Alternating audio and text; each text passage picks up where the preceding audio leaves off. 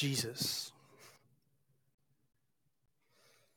There is something about that name.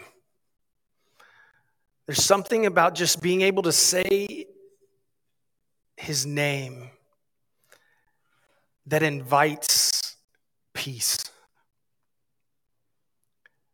It, it's hard to be angry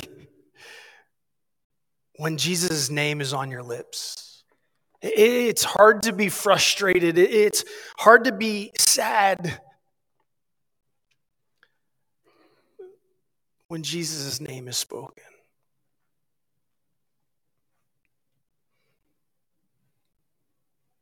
There's a peace that comes over our circumstances, that comes over our lives. Today, we begin a new message series where we're going to walk through Paul and Timothy's letter to the Colossians. If I were going to summarize this letter, I would have to say it speaks to the supremacy and the sufficiency of Jesus. The title of the, series is called Greater Than.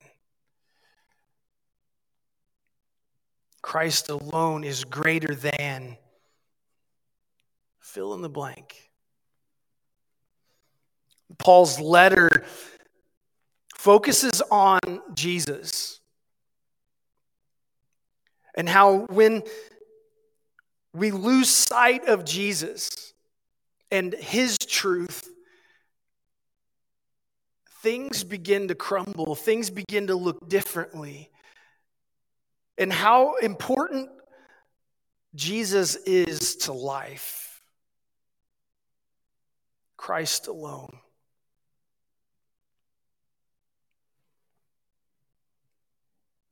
I'm sure if you've been around uh, Christians long enough, if you've been around the church long enough, you've heard someone say, Jesus is all you need. And more than likely, they said it when you probably didn't believe it in that moment. Because people, especially Christians, are really good about saying dumb things when pain is involved.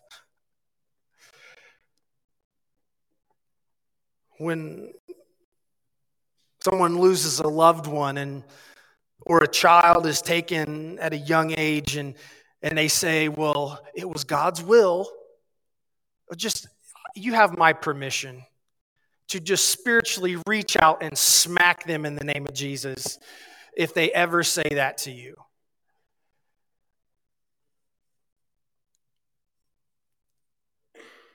because what person wants to think that it was God's will that your child be taken. No one wants to think that in that moment. No one wants to think that it was God's will in, in the midst of pain and tragedy going on in their lives. Now, does that mean it's not His will? No. But in the midst of pain, are we thinking about what the other person's feeling? when we say those things. You see, it's a difference between us saying it and us actually believing it and feeling it. As followers of Christ, can we come to a place where we can say, Jesus is all I need? And you know what I've learned is it's really hard to believe that and live that when you have so much of everything else around you. But we come to believe that more when tragedy strikes. And the only thing we have to lean back on is Jesus. And he reveals to us that Jesus is all we need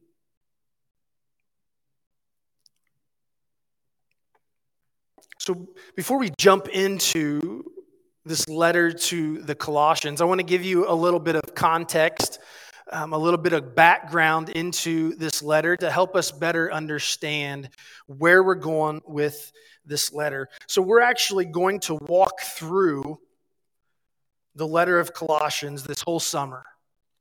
So, starting today, I know today's May, and most people don't think it's summer yet. So, June and July, we're going to be looking at this letter to the Colossians.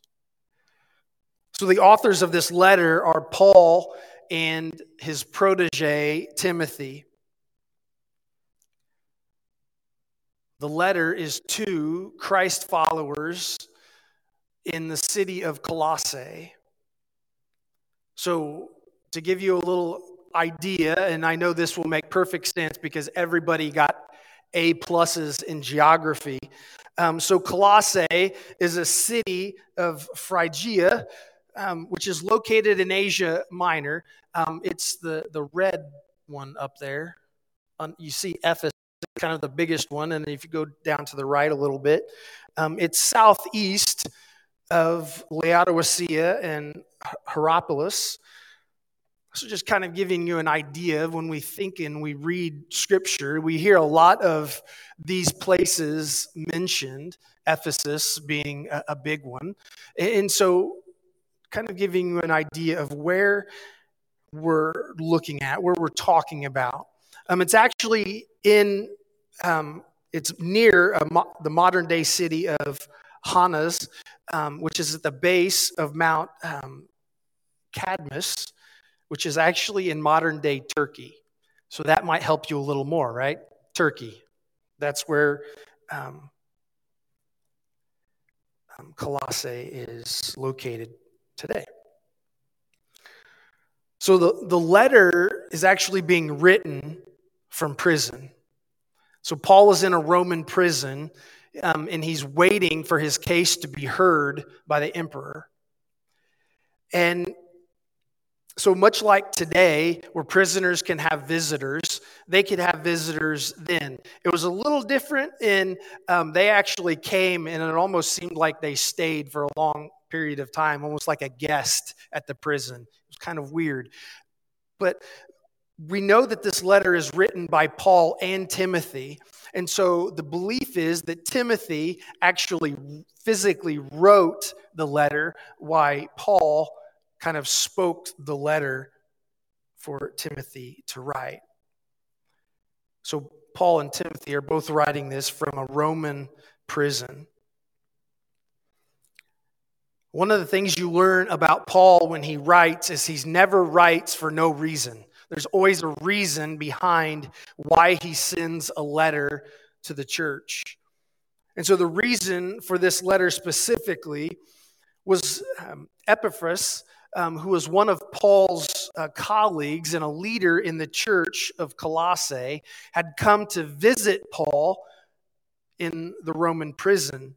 And he told Paul about all of the reasons to be encouraged about what was happening in the people in Colossae. They, he was excited and he was encouraged in the faith that was growing in these people, in these new Christ followers. But there was one thing that was troubling to Paul. And herein lies the main reason for him writing this letter. There were some Christians in Colossae who were entertaining a form of teaching that subverted the purity of the gospel that Paul preached. And in believing this, it would force them kind of give up the spiritual freedom that they had, and it would put them in spiritual kind of bondage. And we'll, we'll talk more about what that looks like, some today and some a little later. But people had begun believing this heresy and bringing it into the church. So, heresy is any belief that is contrary to or goes against the established beliefs of the church. So anything that goes against. And, and so Christians had started believing this false teaching, if you will. The people bringing this into the church were wanting to make things more difficult. They were wanting to add to the simplicity of the gospel. And it was to safeguard the Christians in Colossae that he sends this letter to them. In writing, Paul had a purpose. But in writing, he was also in a prison, which gives his purpose even more strength and power. And as we walk through this letter, we have to remember where Paul was when he's writing it.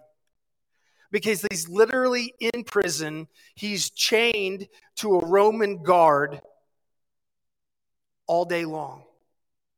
And when in the shift changes, a new Roman guard comes in and he gets unshackled from that guard and shackled to the new Always,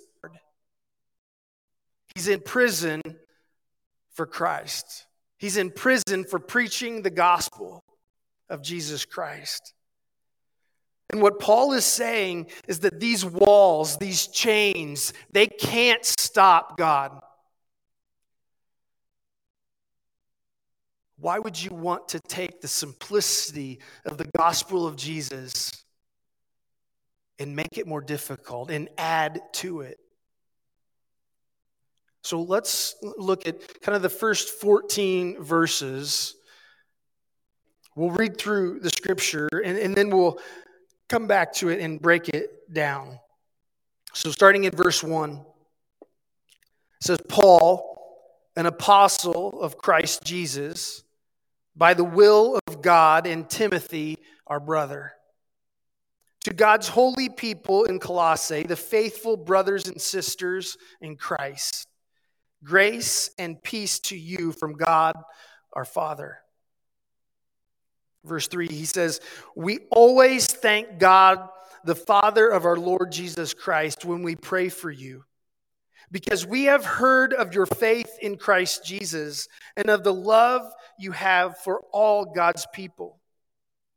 The faith and love that springs from the hope stored up for you in heaven and above, which you have already heard in the true message of the gospel that has come to you. In the same way, the gospel is bearing fruit and growing throughout the whole world, just as it has been doing among you since the day you heard it and truly understood God's grace.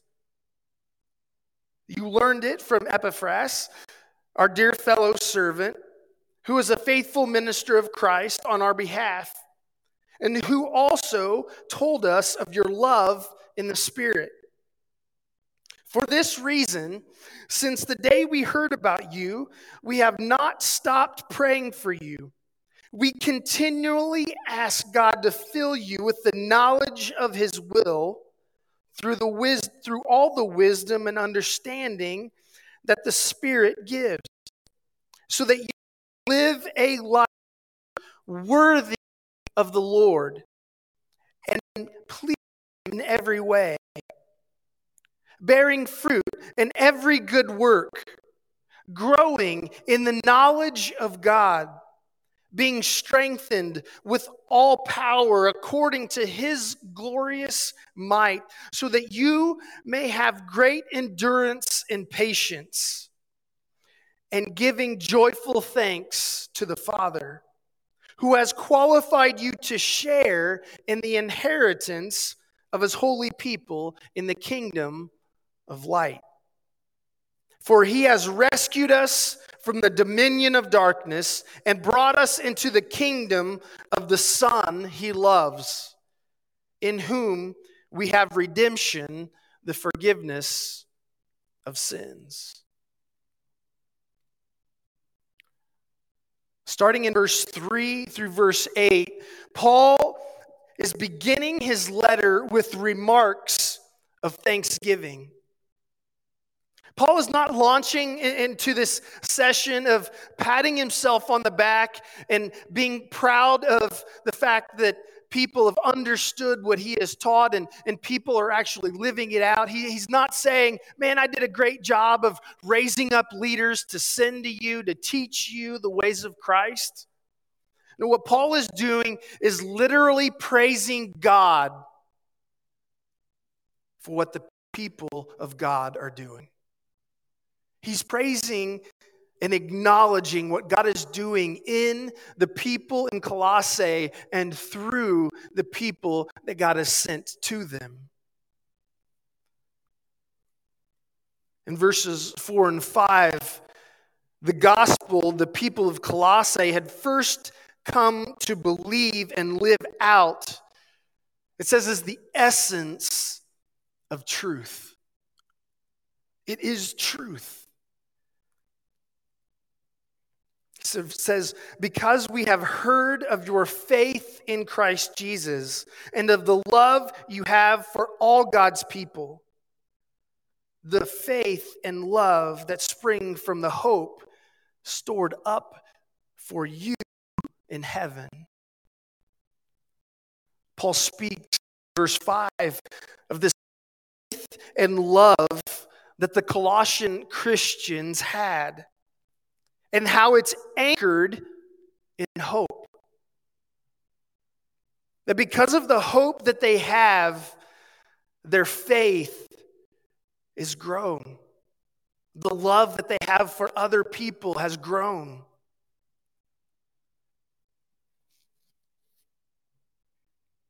The hope of which Paul speaks and gives thanks is not the act of hoping in and of itself.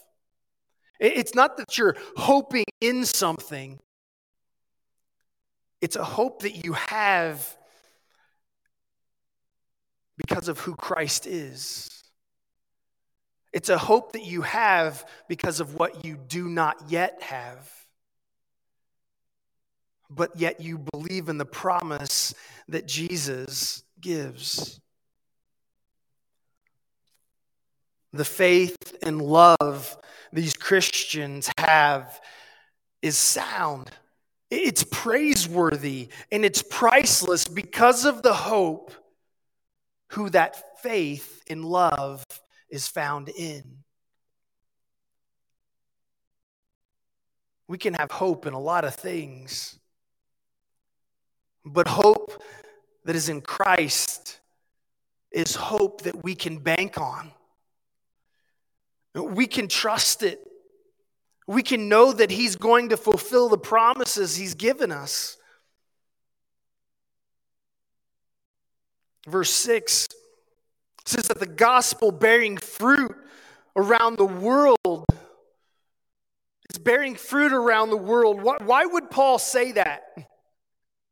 You see, I believe Paul says it is because it's one thing to see that what you now believe in is bearing fruit around you.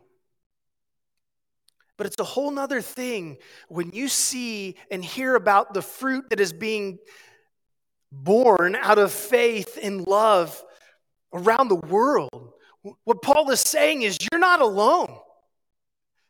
And see, we're not alone. The thing that we have to think about, and it's really easy for us to come to church, and especially after COVID, and look around and say, Where's everybody at? But the reality is, we're not alone. There are Christians all over the world who are living out their faith, who are showing their love because of the hope that they have a hope that has not been destroyed by mass shootings that take place in schools and, and malls and places that we should feel safe. It, that doesn't weigh this kind of hope. Uh, the, the war in Ukraine, it doesn't take away the faith that the Ukrainian Christians have because their hope isn't in their leader to, to, to, save them from the war. No, their hope is in what Jesus Christ has done for the eternal soul, not just here.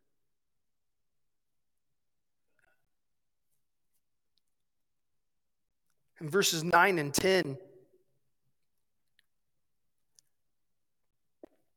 Paul references knowledge a couple of times. Listen to this.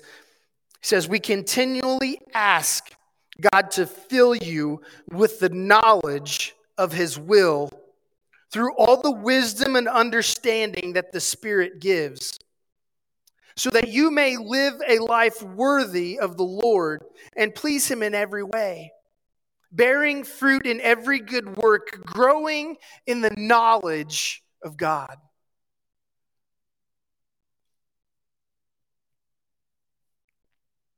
You see the heresy that the Colossian Christians had started bringing into the church and started believing was a form of Gnosticism that had been fused with the, the Judaism of the Phrygians, so the, the people in this, the area. So uh, Colossae was kind of a sub city. Uh, we might think of it as a suburb of Phrygia. And so, kind of the, the native Judaism, you think of it like this. So, there's American Christianity and there's European Christianity. It looks kind of different when you go over there, right? Because culture kind of shapes things. And so their culture had started being infused now with Gnosticism. So I'll tell you what Gnosticism is. So Gnosticism emphasizes right knowledge or correct knowledge as a way of salvation. It was this idea of um, dualism in that there were multiple pieces of salvation, multiple pieces of belief that inv- involved the, the, spiritual realm, but also the, the material realm. And they both played a part. It's, can, can you see how it's starting to look a little more world and a lot less truth of Christian faith? Because they were bringing in material things, what scripture might refer to or refers to as idols. They, they were beginning to put hope in these other material things rather than Jesus. It was starting to kind of muddy the truth. And, and so Paul's talking about and says he's praying for that they will have the knowledge that can only be given through one thing, which he says in verse 9. Where does this knowledge come from? Verse 9, at the very end of verse 9, it says, The knowledge of his will through all the wisdom and understanding that the Spirit gives.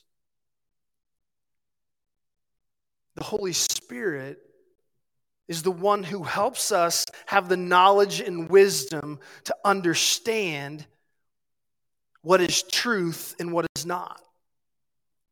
So, if we don't have a relationship with Jesus Christ, if we don't have the Holy Spirit living in us, we're going to have a hard time distinguishing what is truth and what is not. So, do we have the Holy Spirit in our lives?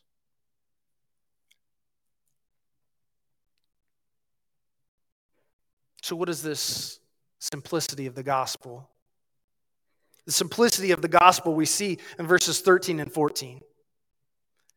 He says, For he has rescued us from the dominion of darkness and brought us in the king, into the kingdom of the Son he loves, in whom we have redemption and the forgiveness of sins. That's the simplicity of gospel. Jesus Christ, who is the Son of God, came, gave his life, took on the punishment of our sin so that we could have our sin forgiven end. The simplicity of the gospel. But this other belief was adding to it. No, there's more to it. There's some material things that go on that, that play a part in how you're able to believe. You're muddy in the water. And so they, they were just this But you notice what he says. He says, For he has rescued us from the dominion of darkness. You see, that dominion of darkness still exists. We can see it everywhere we go. Turn on the news, it's there. Look on social media, it's there. It's all around us. But we have a hope because we've been rescued from that dominion of darkness. Even, that, even though that darkness is all around us, it doesn't have control of us because of Jesus Christ.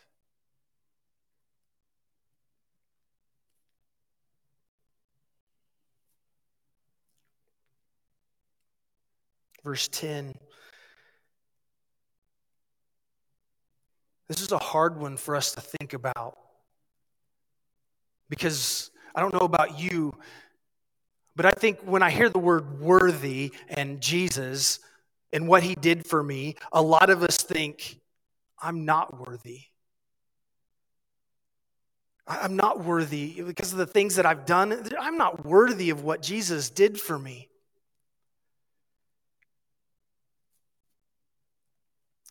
Verse 10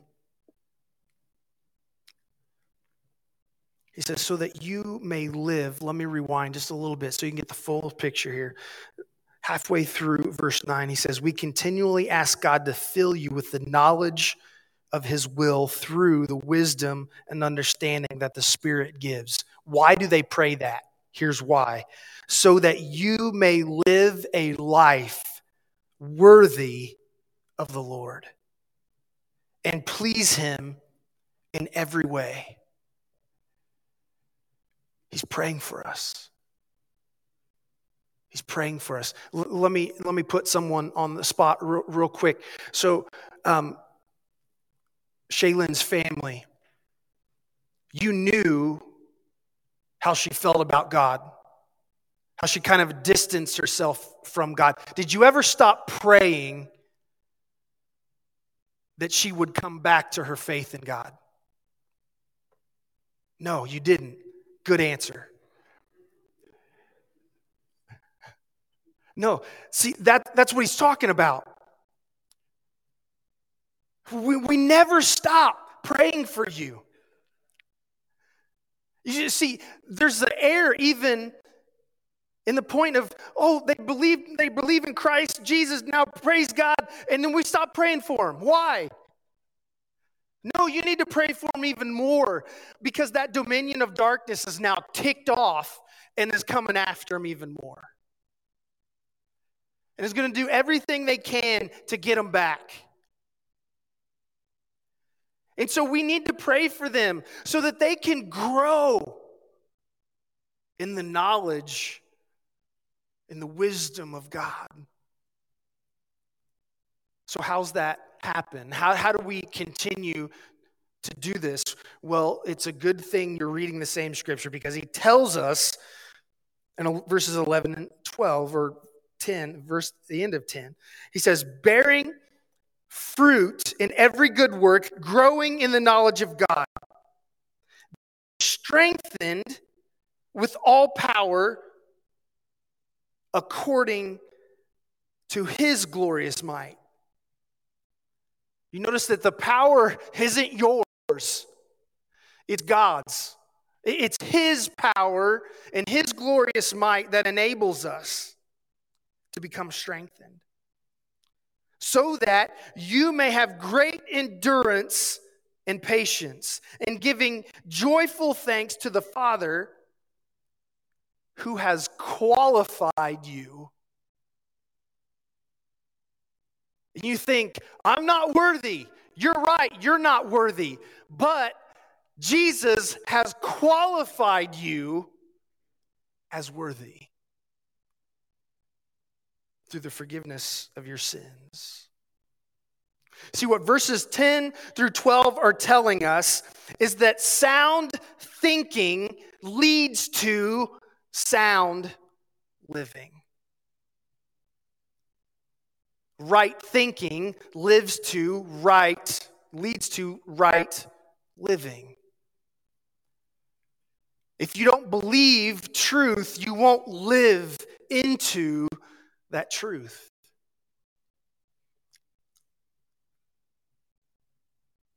So, what does bearing fruit look like? Four quick things that we see. Number one is we bear fruit in every good work.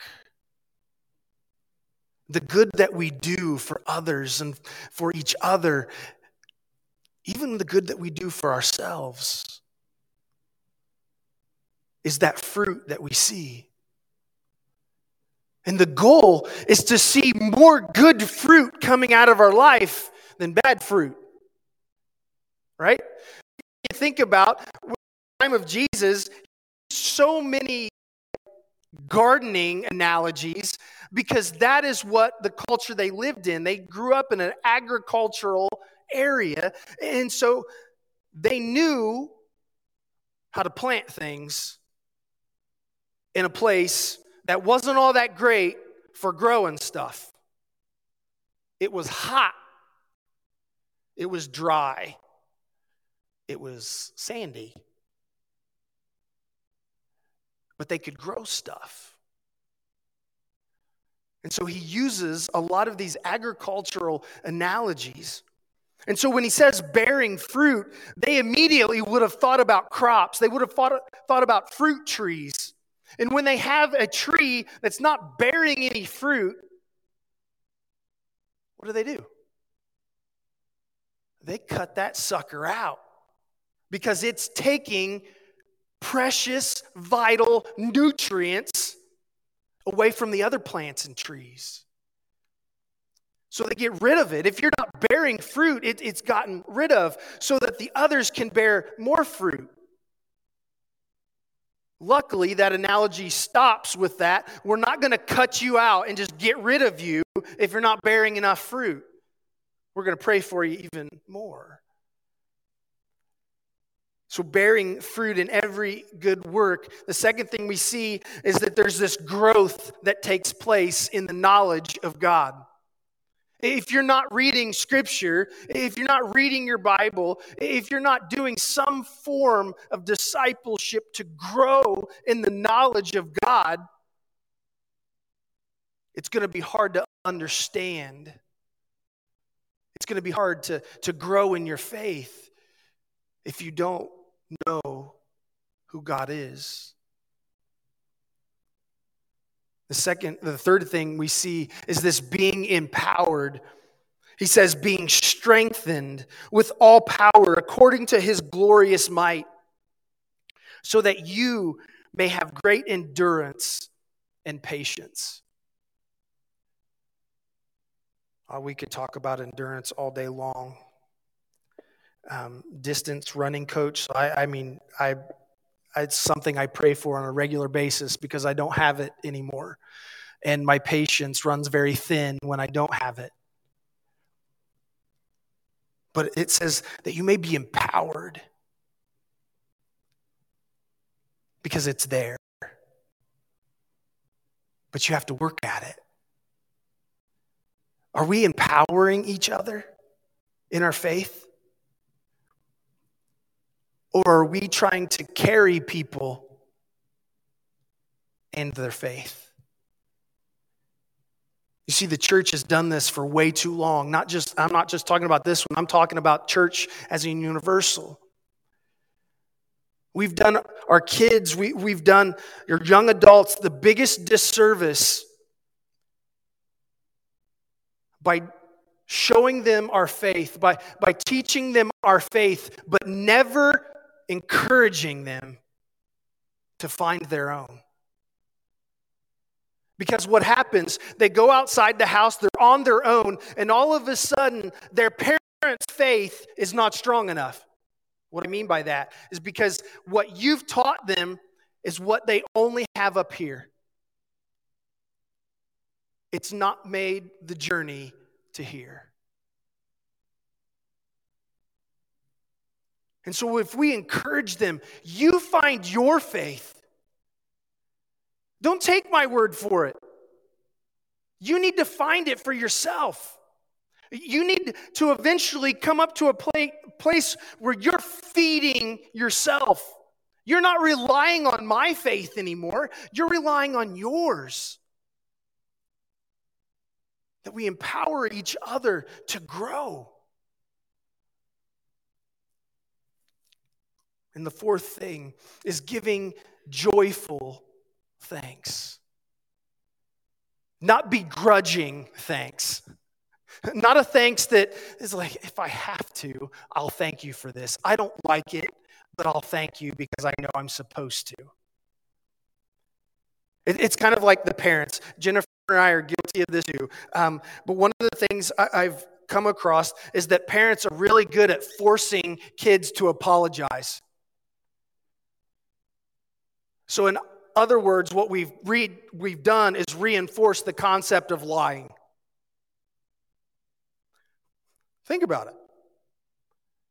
Because we forced them to say, I'm sorry for doing that, when they're not sorry for doing it.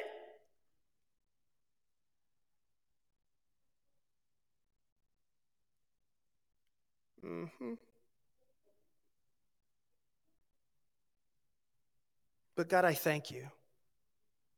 It says, thanks, giving thanks, giving joyful thanks to the Father who has qualified you to share in the inheritance of his holy people. Again, you're not alone. The inheritance in his holy people in the kingdom of not darkness, but light. Think about that. The beauty of light is darkness cannot overcome it. Think about it.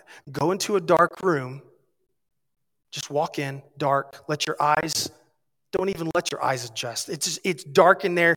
Turn on a light and see which one wins. I don't know about you, but anytime I've done that, unless the bulb was burnt out or the batteries were dead, light always wins. Light always overcomes darkness. It's not a coincidence that God uses light and darkness when he's talking about good and evil. Good will always conquer.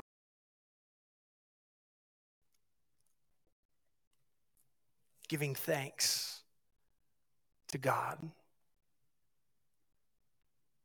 In our lives today, can we give joyful thanks. Not because you have to, because you want to.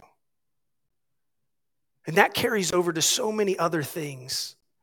I cannot make you be a Christian. You have to want to be a follower of Jesus. I cannot make you come to church. You have to want to be there, regardless of how boring it is, regardless of anything else. You want to.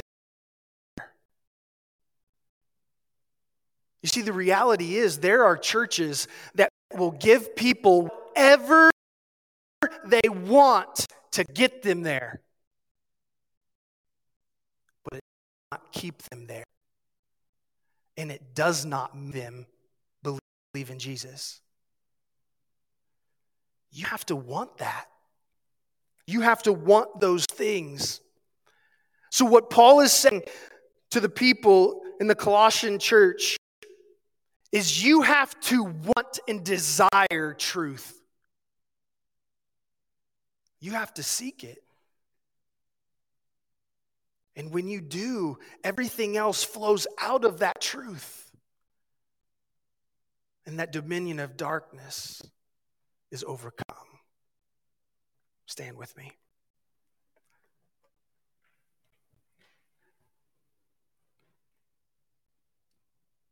If you would just reach out your hands and receive this blessing. Jesus, I thank you today that we have a million reasons to praise you. We might have half a million reasons to be frustrated and angry, But God, you will always conquer death. You will always conquer evil. God, I thank you that as followers of Christ, you call us into something more. No matter where we are, no matter how good of a Christian we are, you call us into something more. God, help us to grow in our faith. Help us to, as Paul says, pray for each other, to, to lift each other up, to continually pray for your wisdom and guidance. Be glorified in us, Jesus, as we seek to grow in faith and love through the hope that we have in your Son, Jesus Christ. Amen.